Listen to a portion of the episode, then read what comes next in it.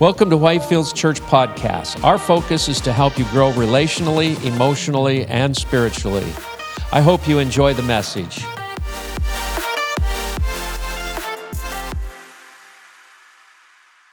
We had the privilege of spending a day with our grandsons this past week. On Thursday, the kids dropped them off at our house, and we had them all day. And so I took the tent and pitched it, and we hung out in the tent. And I just love how honest kids are. Yeah. I love their honesty. Their honesty is without judgment. That's what's so great about it. I mean, they can, you know, you're in the tent, you're laying there and you're looking at the sky, and I'm talking to him because I don't have the cover on the tent. I said, let's look at the clouds and the sky and see if we can see any pictures and stuff. And we're just looking, and all of a sudden my youngest grandson, Eli, says, Grandpa. I said, yeah. He says, you got a booger in your nose.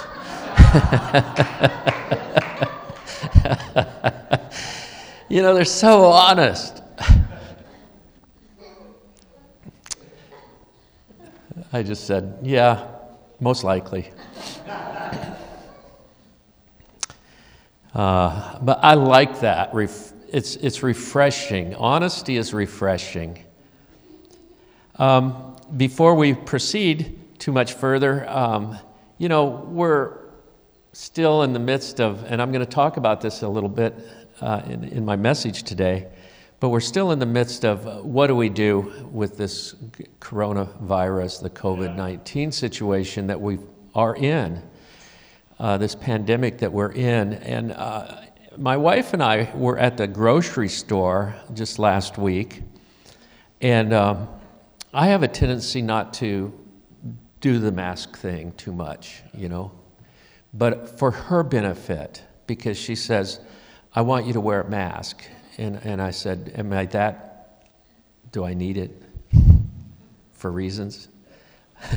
And she says, I don't want you to get this. I don't want you to get sick. I don't want you, you know, she has a reason for wanting me to be safe. And I don't take it as to the same level that she takes it, you know. She's looking out for my well-being. And I look at it as like, hey, just leave me alone, you know. I'll survive. And if I don't have to worry about the bills that are due tomorrow. So we're standing in line. We're the only one in line. That's a pretty good line. There's about 6 people in front of us. And we're the only ones with our masks on. And suddenly I had a change of opinion about masks. This girl at the head of the line looks back, and she doesn't see us, but she sees everybody behind her has no mask on, and she says, yay for all of those not wearing a mask. We're not afraid, and this and this and that. And so I went, yeah, she couldn't see the smile, but. And she goes, oh. So I was mask shamed. And suddenly I knew what it felt like to be mask shamed. And I became more proud of wearing a mask. And then it wasn't long after that I was in Three Bears, and Vera had made us masks, and it's really great. It covers up a lot. And I had sunglasses, a hat, and the mask, and I was standing right next to people that I knew. But I didn't want to talk to them. And I didn't have to. They didn't know who I was. I thought, this is great. But we have someone in our church, and I mean, you can read anything online. I mean, you know, social media is just full of opinion. But we have someone in our church that deals with this on a daily basis. She's in the health, she's a nurse at Providence, and deals, are you still in the COVID? Sometimes. And she's going to share with us a little bit and bring us up to date where things are at and why we as a church, I mean, she may not bring this up, but I am, why we as a church need to take the lead to be smart and to be safe. So you want to come up for a minute? We've asked her to kind of give us an update on where things are at.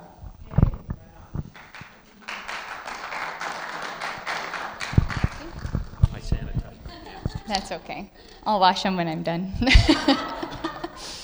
It's not fun having an unpopular opinion. So I'd like have my mask on. It makes it feel uncomfortable. So this whole thing's weird. I'm over it. I know everybody's over it. I'm in the middle of it, and I'm so over it when I leave work. The opinion changes hourly at work and in public. The information changes hourly. I'll go through one shift, and the policy will change like 6 times about, oh, we're testing all of these symptoms. Now this one's added. Now we're not testing anybody. We're out of tests for the next 6 hours. We can't test anybody. Now we're testing everybody again. We use this test now.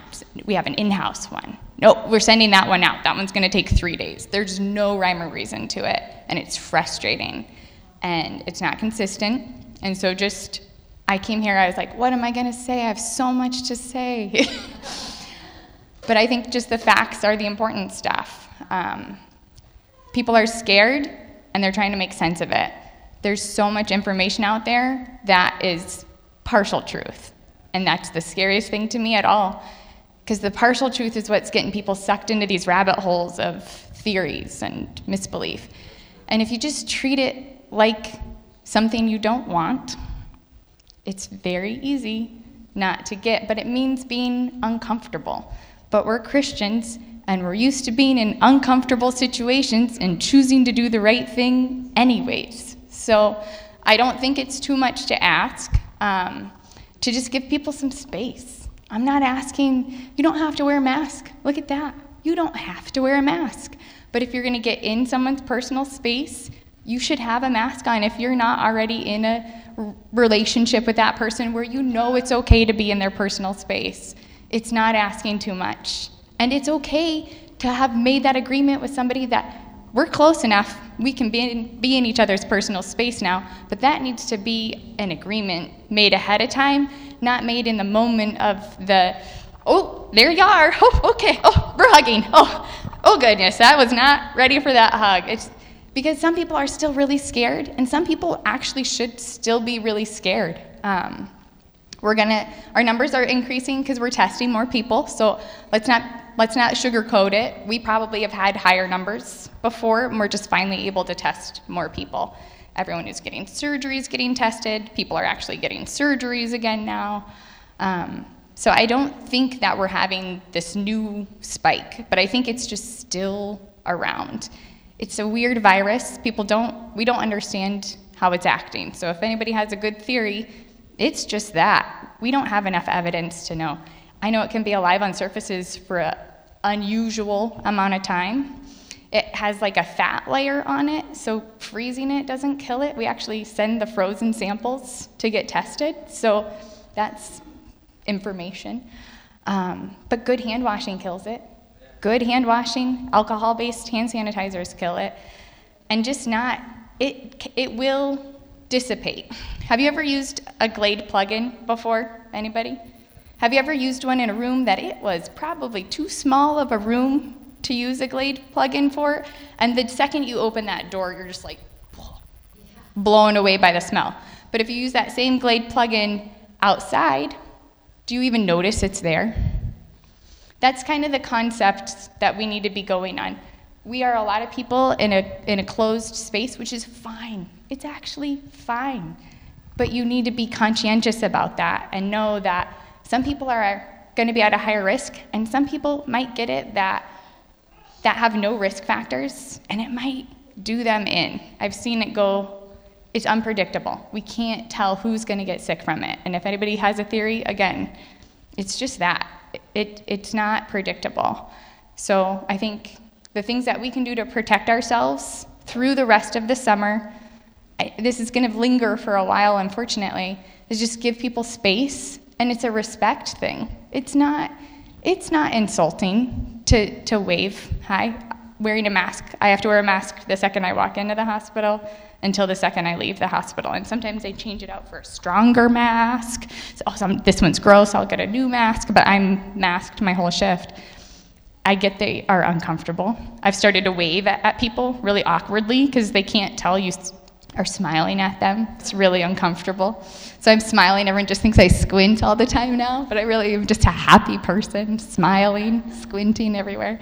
So now I wave awkwardly all the time. So if I do that and smile, sorry, I probably don't have a mask on, and it's just my habit now to smile and do that. I just think we can do it the right way, and we can set a good example. And I don't think that's too much to ask, because we are used to doing things the right way and setting good examples in our daily lives already.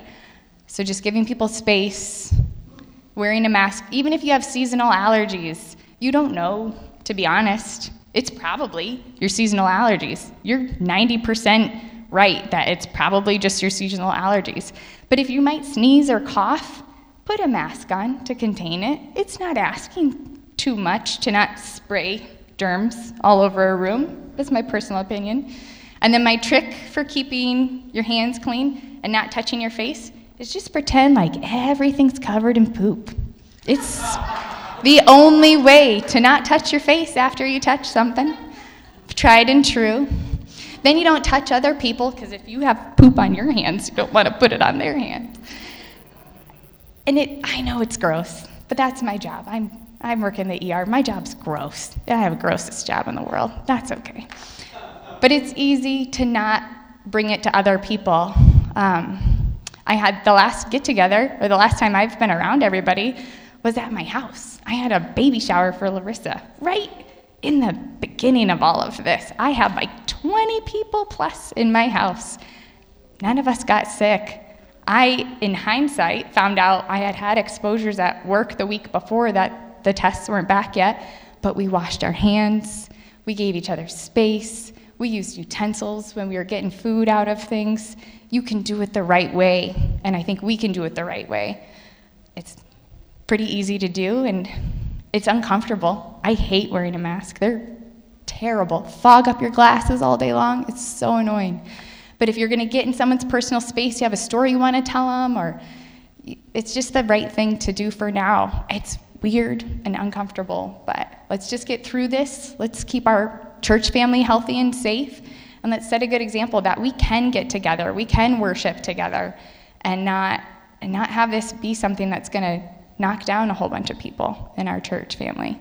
Let's not give people the proof, like, oh, they're gathering in large groups. What do they expect? It's people like that. That's the problem, right? That's what we always hear. Oh, it's people who think that they are above it. That's the problem. That's not us. We're not trying to be those kinds of people. We're trying to be Christians, worshiping God, respecting one another, and doing the right thing because it's the right thing to do, not because it's easy or fun or the cool thing to do. So let's just keep it up. I'm happy everybody's healthy. I'm sorry if you have allergies right now, because it's scary. It's like, oh my gosh, I have a sniffle. Oh, is this it? Or is this just, no, it's the cottonwood snow outside. Oh, whew, close one. But just stay healthy and stay safe and take care of each other. Sound good? Okay. Thank you so much. One of the things that I believe has, the church has become extremely active in prayer throughout all this, and taken a real direct approach to seeking God over this situation and these circumstances. And part of that we've been actively involved with as a church is the Unite 714 prayer. This is week 14 of that. 14 weeks. Think about that. To some of you, that's nearly a lifetime. To others of us, it's like, I can't remember what week 13 was. Anyway, we want to pray, and we want to continue to do that as a church, because I believe, as our sister Annie pointed out, the church should be the leader in all of this. Yes, we can walk in faith. I believe God. I believe His promises. I believe I am immune to diseases. I believe I have healing. But you know what? In the midst of that belief, I've been sick from time to time. I've had bad sicknesses from time to time. I've had devastating things over the years.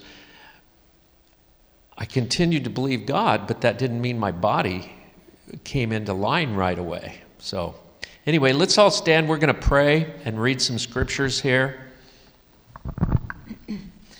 Thank you, Lord. Give ear and hear my voice. Give attention and hear my speech. Does he who plows for sowing plow continually? Does he continually open and harrow his ground? When he has leveled its surface, does he not scatter dill, sow cumin, and put in wheat and rows of barley in its proper place, and emmer as a border? For he is rightly instructed, his God teaches him. Isaiah 28:23-26. But you will receive power when the Holy Spirit has come upon you, and you will be my witnesses in Jerusalem and in all Judea and Samaria and to the end of the earth. Acts 1:8. And now the prayer. Lord, we know that even in the midst of the pain and loss of COVID-19, the Holy Spirit is at work. This terrible pandemic is being used to soften the spiritual crust over the hearts of the world's peoples. What the enemy has meant for evil has actually served to deeply plow our own hearts as well as those of our fellow citizens. Only you, God, can bring redemption out of destruction. Heavenly Father, in the name of your Son, Jesus, we ask that the hearts of men, women, and children around the world be freshly open to the message of the gospel. Lord, we are thankful that the seasons of plowing and harrowing do not last forever. In this hour, many of our friends, neighbors, and loved ones have become more receptive to the gospel. It is time for us to go and sow. It is.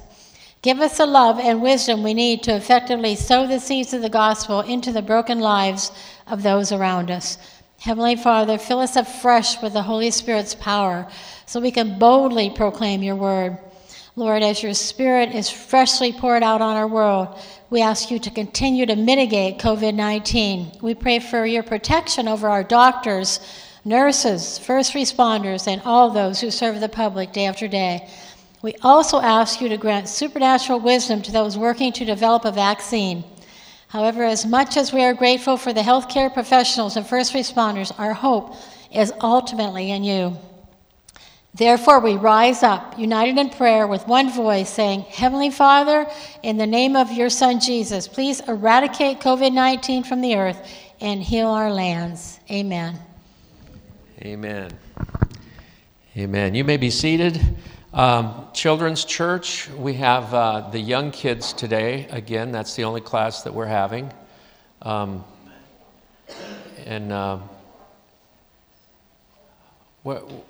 What ages are those? 2 to 4 are going with Miss Vera.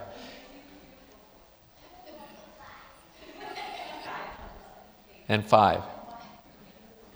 Can I go?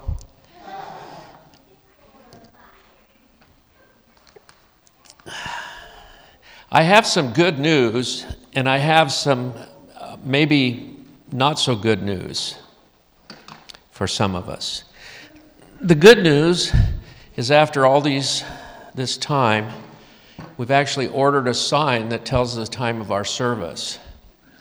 Up until then, we just left it for people to guess and kind of walk in. It's kind of worked out so far, but it was brought to our attention, and I've thought about it over the years. We probably put what time our service is somewhere.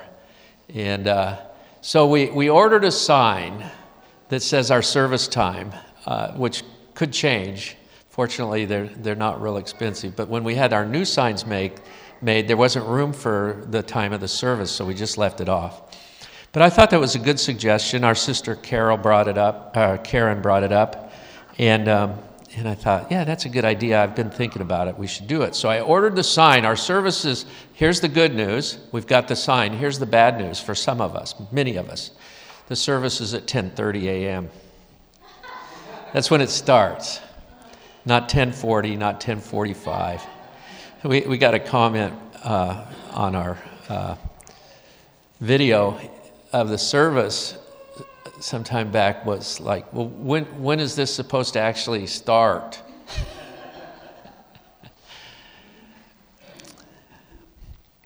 We've really depended on the Holy Spirit all these years to just reveal to people what's when they're supposed to be here.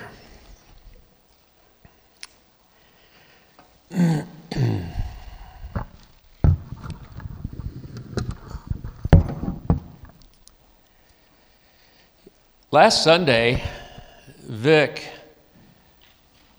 had a fantastic message. I don't know how many caught it. If you didn't, I suggest you listen to the podcast of it or watch it online. Oh, by the way, someone was pointing to our tithe baskets back there, trying to remind me. I always forget to take up the tithes and offerings. But our tithe baskets are back there, again, strategically placed by the donuts. And if you're just enjoying these online, you can go to our website and go to the Give, click on that, and give online. So, but last Sunday, Vic shared a message called Get Over It. Get Over It. And I thought of an old clip of a comedian I really liked in the day. I can't think of his name right now, but he was a psychologist. And a lady came into his office and said, you know, I have all these fears. And he would tell her, well, you know, and I need to talk about these fears. And he would say, well, just stop it. And she'd say, the next fear. And he'd say, just stop it. How many have ever seen that clip? Yeah. What's that comedian's name? Bob Newhart. There we go. Thanks. It's great. Just stop it. But in his illustration of offenses, and he did a fantastic job. We were at lunch afterwards talking with Jason and Karen, and we came to the consensus, Jason and I, as we were talking, that the young minister has such an advantage because he set these offenses up, and he called them stepping stones to your miracle. And he actually got on these chairs and stepped one upon the other and went up. And I said, I wouldn't get past that first step. You know, offense would overtake me. But I don't know how many of you noticed. And this is why I encourage you to listen to it again. I mean, it was one of the best messages I've heard, because I've always heard forgiveness messages. We need to learn to forgive. This is how you forgive.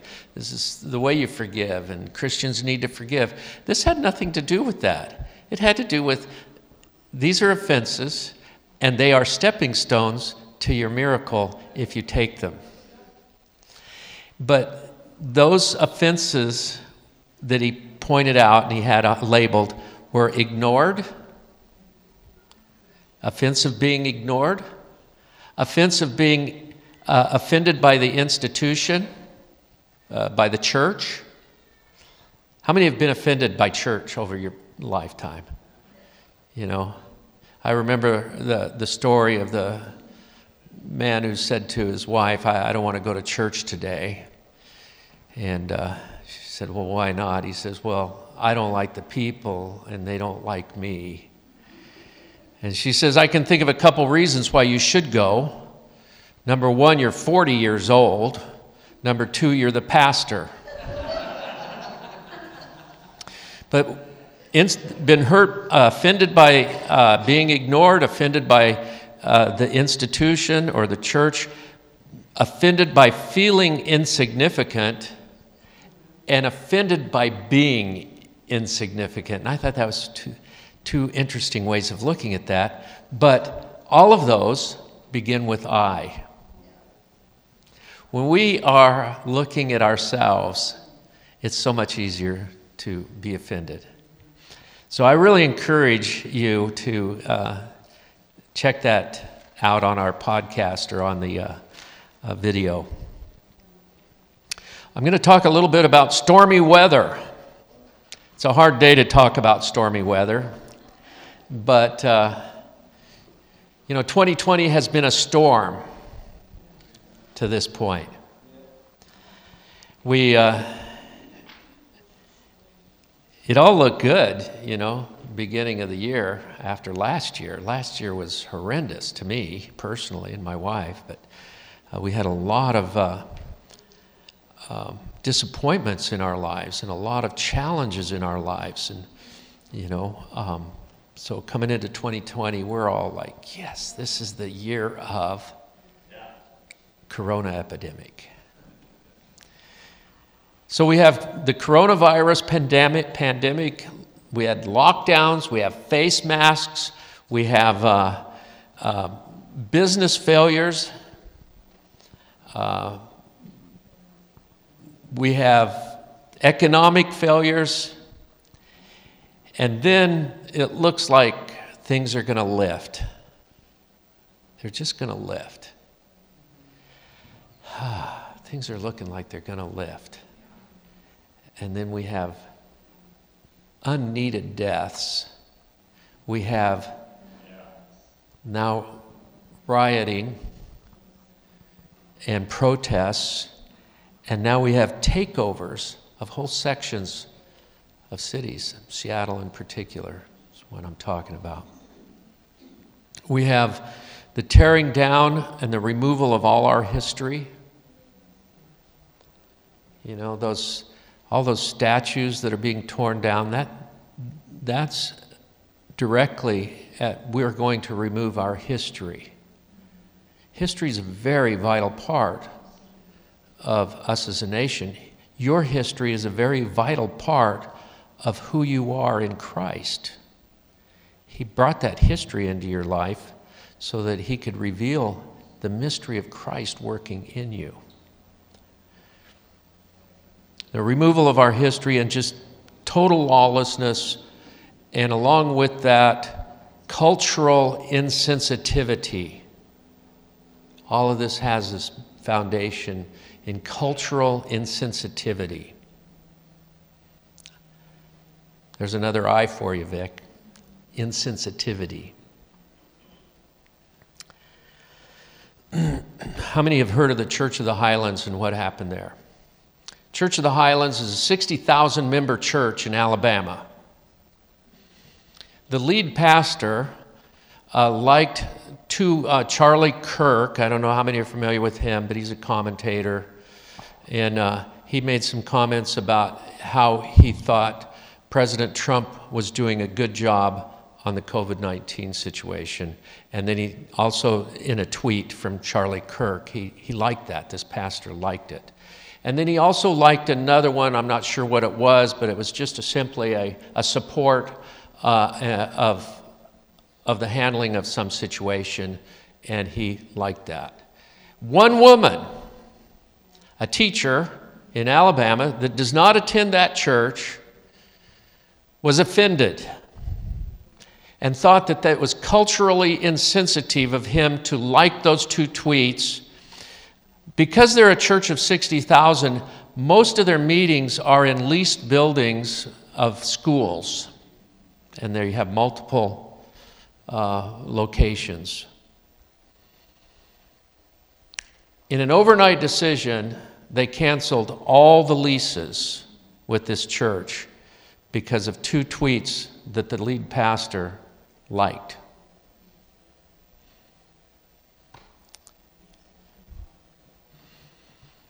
So along with all that's going on, we also now have to be very careful about what we like, what we don't like, what we say anything about. And the whole idea is to just silence you. We're going to silence you. We're going to make you insignificant. We're not only going to make you feel insignificant, we're going to make sure you are insignificant. Somehow they bypass the part of the I of ignored. I'd rather they just ignore us. But the truth is, you can't read very far through the Bible and not realize that the Bible's filled with stormy days. We've got Noah, story of Noah. Not just a light rain, but 40 days of storm. Then we've got Jonah and his storm that he encountered. We've got the 12 disciples getting in the boat with Jesus in the New Testament. When I look at these guys, every time they got into a boat, something happened. Getting in a boat with those guys is like going on a bad carnival cruise. You know, there's good ones, but there's bad ones. And But I don't want to talk about Noah's storm of 40 days. What a light thing. I'm sure there was challenge upon challenge upon challenge. Jonah, the 12 disciples. I want to talk about another person's storm. The Apostle Paul in his storm. He was in a storm. This story is found in Acts 27, verses 13 and 14. Paul has been put on a boat and being sent. Different things happen, and he's put on another boat. And this boat is waiting for the weather to break. And then it's the captain of the boat says, "The winds are fair." I like that. The winds are fair. They're a calm wind. There's a fair wind going. So they set sail. The story goes on to say that a storm arose. This guy's a captain of a boat. At our carnivore night last month, Jason was talking about an experience he had on one of his fishing vessels. And I'll tell you, I was listening to that, and I'm like, I'm glad I was never much to be at sea, you know. But I love to watch the YouTubes of the boats that are at sea. But it says of this storm, it raged on. It wasn't a light storm. It wasn't just a moment. It was a huge storm. It raged on, and it raged on, and it raged on, and it just kept going. To the point where they could no longer see the stars or the sun. That's what that means there is they lost their point of reference. They were no longer able to tell where they were at. The storm had taken over their lives to such a degree they no longer had a reference of what to look to, where to look to, where to go, how to navigate. It goes on to say, all hope was gone.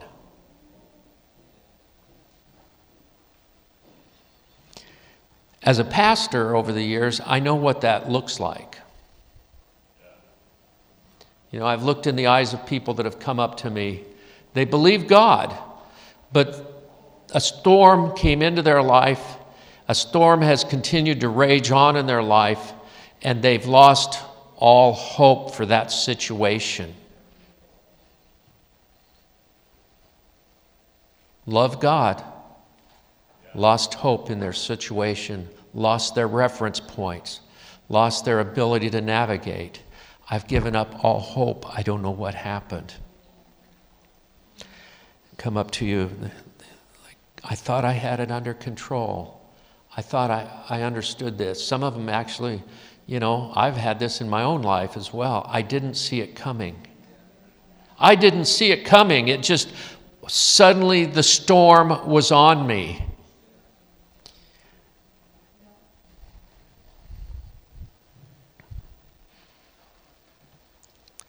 You know, maybe it's marriage, maybe it's children, maybe it's business, work, whatever it might be, overwhelmed by life. They believe in God, but lost all hope in their situation. That's where Paul, the Apostle Paul, is at in this story. This is quite a storm. It says they threw out all their anchors just to slow them down and not being smashed upon rocks that they could encounter.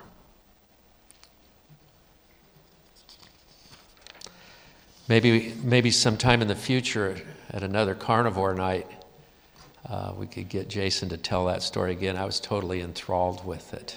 I mean, it was just one of those worthy stories, you know.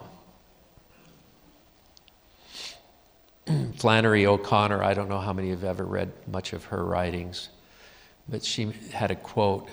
She says, "It's not the telling of the story of the dragon that makes a story worth telling, but it's having been in his lair and felt the heat of his breath that makes the story worth telling. Your story, when you've been through a storm, suddenly becomes worth telling. Your story becomes more validated by the fact that you endured the storm and survived.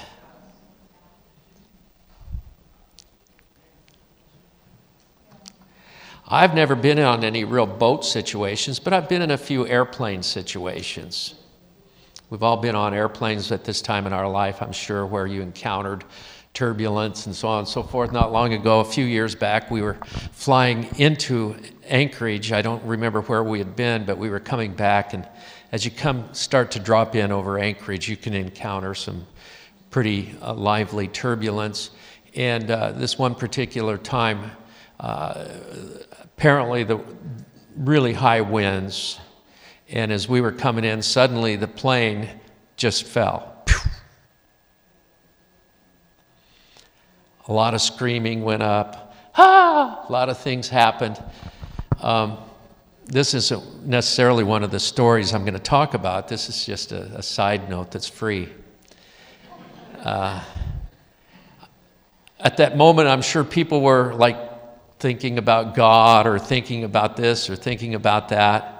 My wife even let out a shout. It's like, "Oh, Lord." I mean, it was quite a drop, not just a bump.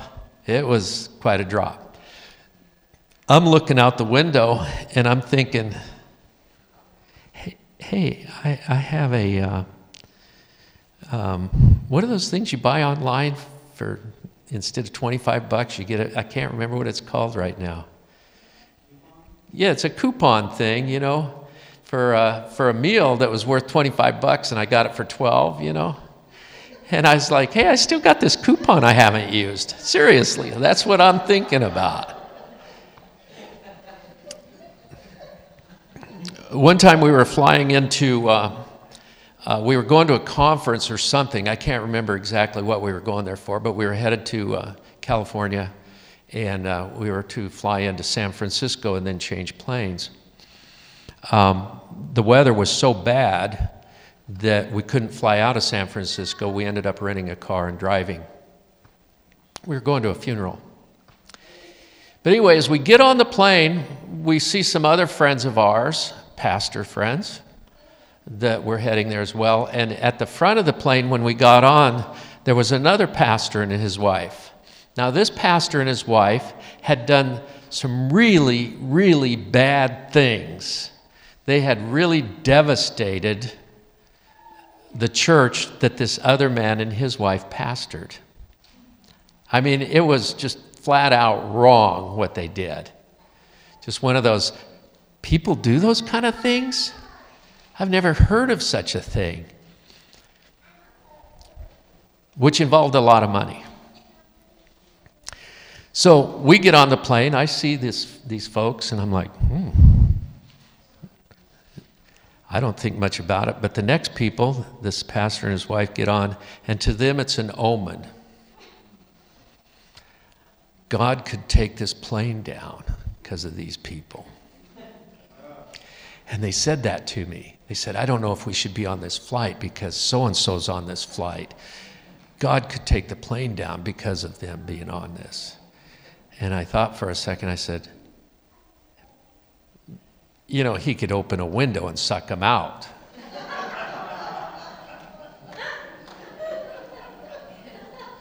So wear your seatbelt.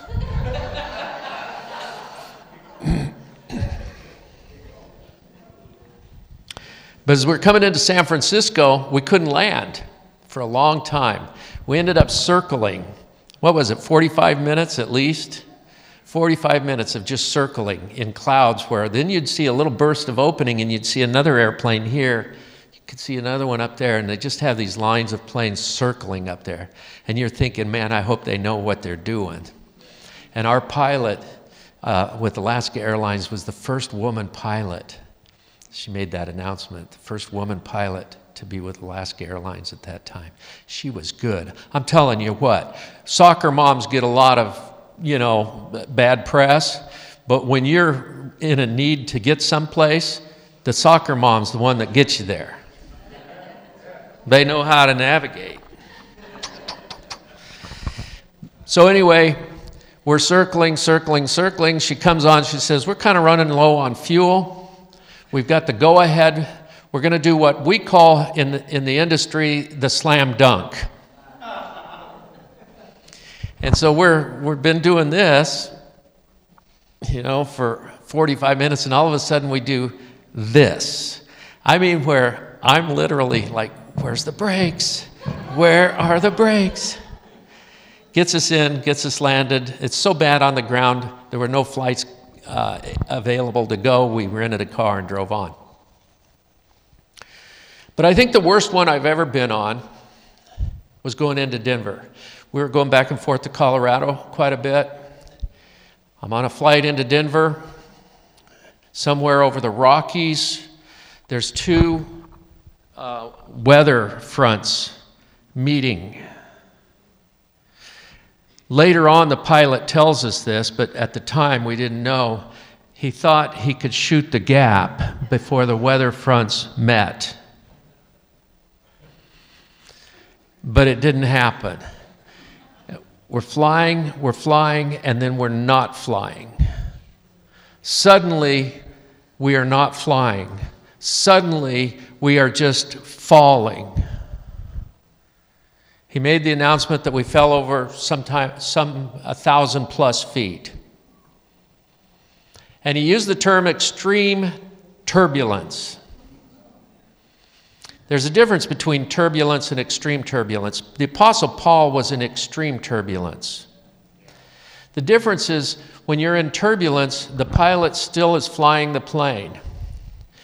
When you are in extreme turbulence, there is no longer the atmosphere around the plane necessary to sustain the plane.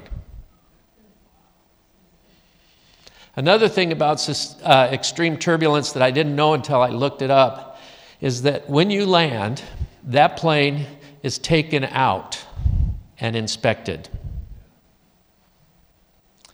But we went through this drop, and you immediately think in terms of, did I do something wrong? Christians, too often when a storm hits you, when tribulation comes upon you, your first thought is, what did I do wrong? And you begin to confess all your sins. You're confessing every sin to God that you can think of. And you're wondering if somehow maybe you missed one and God's not aware of it.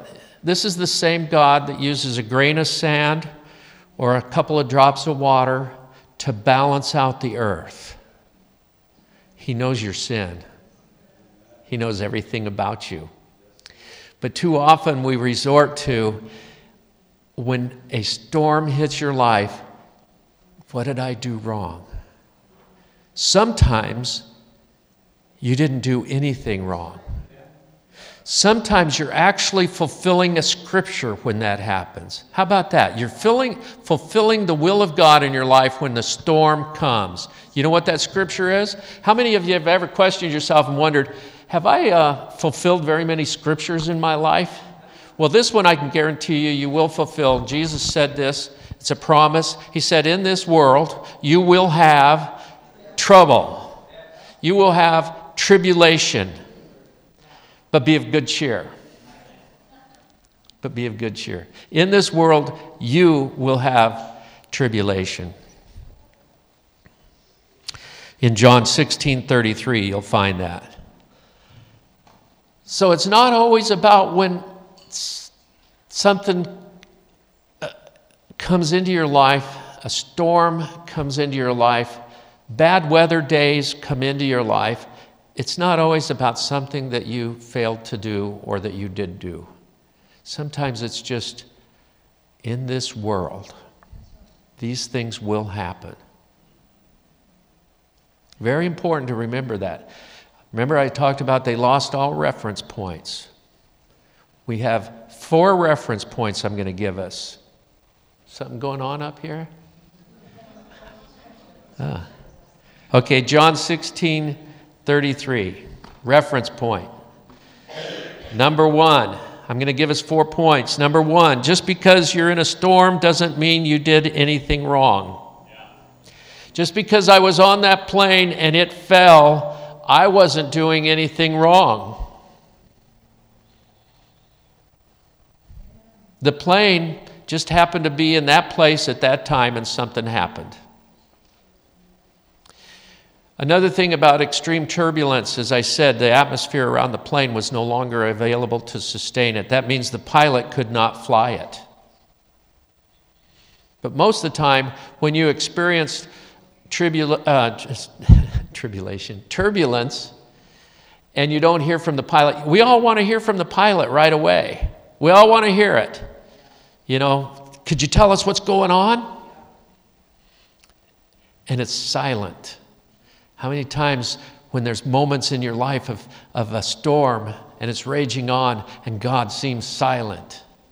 Well, that's a good sign, actually, in a plane.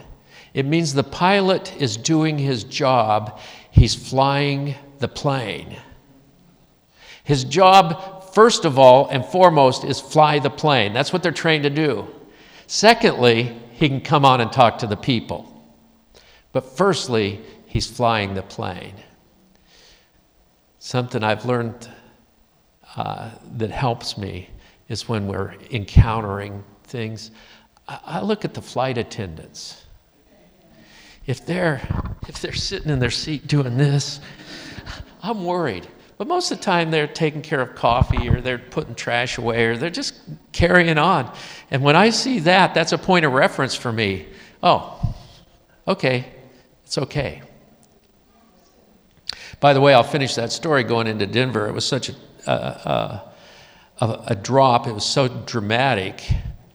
I swore I'd never fly again. But after a minute, the pilot came on and said, we experienced this. He says, I've instructed the flight attendants, it's open bar. Many took advantage of that. Just because you're in a storm doesn't mean you did anything wrong. 2, sometimes you don't get a warning. You just suddenly. I didn't see this coming. I've heard that in people's lives and in my own life. I did not see this coming. It just came like a tornado out of nowhere. Life was good, we were going along, suddenly the whole course of our life thrown into storm. Number 3, storms will always tell you what's inside you. Storms will always reveal what's inside of you. Jesus tells the story in Matthew 7:26, man who builds his house. One built his house where? Upon a rock. He says he heard my sayings and he practiced them. He did them. He applied them to his life. Another one heard my sayings and didn't. He's like the man who built his house upon the sand. And when the storm came, great was the fall of his house. And he didn't see it coming. We can come to church. We can come to church, hear what's taught, here's what's spoken, and go home every Sunday afternoon and live our own life and not think about it. I encourage you, when you hear the Word of God, seek it out, search it out, ponder it. Let it become a part of what you build your life on. Storms will always tell you what's inside of you. And number 4, who do you look to in the time of a storm? Who do you look to? Often I've found that when somebody's marriage is in trouble, they'll go talk to somebody else whose marriage is in trouble. When their children are gone off the rails, into things they just shouldn't be into. They go to other people whose children are off the rails. Now, that's not always bad. Peer counseling's okay. But you need to have someone that you look to that has been through the storm and has walked it and has survived it and has come out without their house completely being destroyed, meaning their life being destroyed. I used to go to this hairdresser.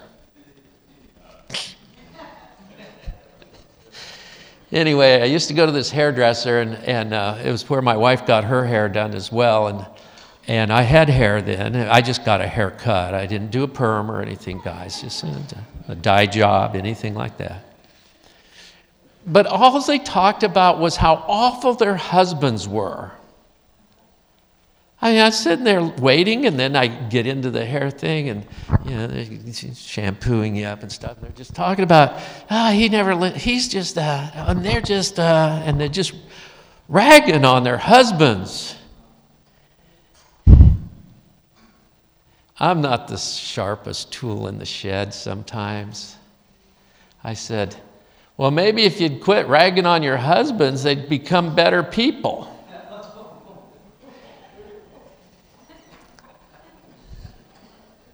I'm not done. It got worse. It was a bad haircut day. The room got silent for a second, and man, they tore into me. And I can't remember how it happened, but they really tore into me, and I let it get to me. And there was a can of Alpo. I don't know why it was there, but it was sitting on the counter right by the mirror. And I just decided I've had enough. You know, I should never have stood in as a propitiation for their husbands. And I said, well, at least I see you brought your lunch with you today.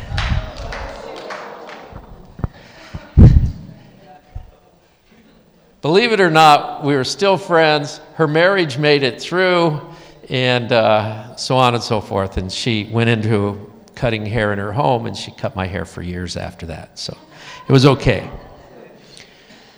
But when you're in the storm, look to the people who have a history of making it through. I started learning in flying. Look at those flight attendants. They have a history of making it through these things. They know what's what. And in life, when you're encountering a storm in your life, look to those who have a history of victories in their life. I believe one thing that God is doing in this day, I believe we're in the midst of one of the biggest ingathering harvest revivals the history of the earth has ever seen.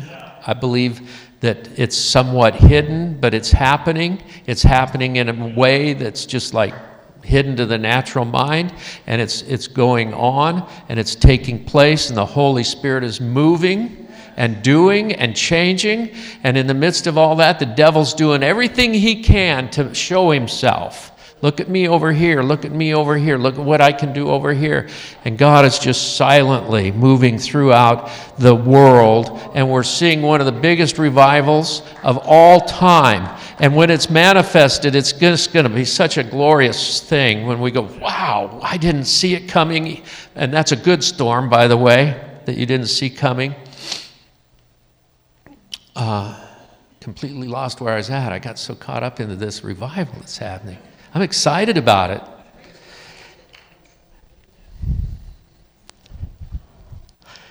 But I believe right now we are in the midst of a storm. Bad weather days. And I'm going to finish with this.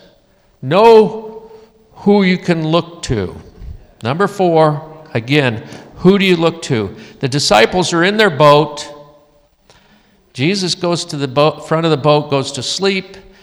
The storm comes, it says, the waves came over the boat. The boat was filled with water. 3 of these guys are fishermen. They're familiar with this stuff. They were done. They didn't. Our boat is filled with water. What happens when your boat's filled with water? It sinks.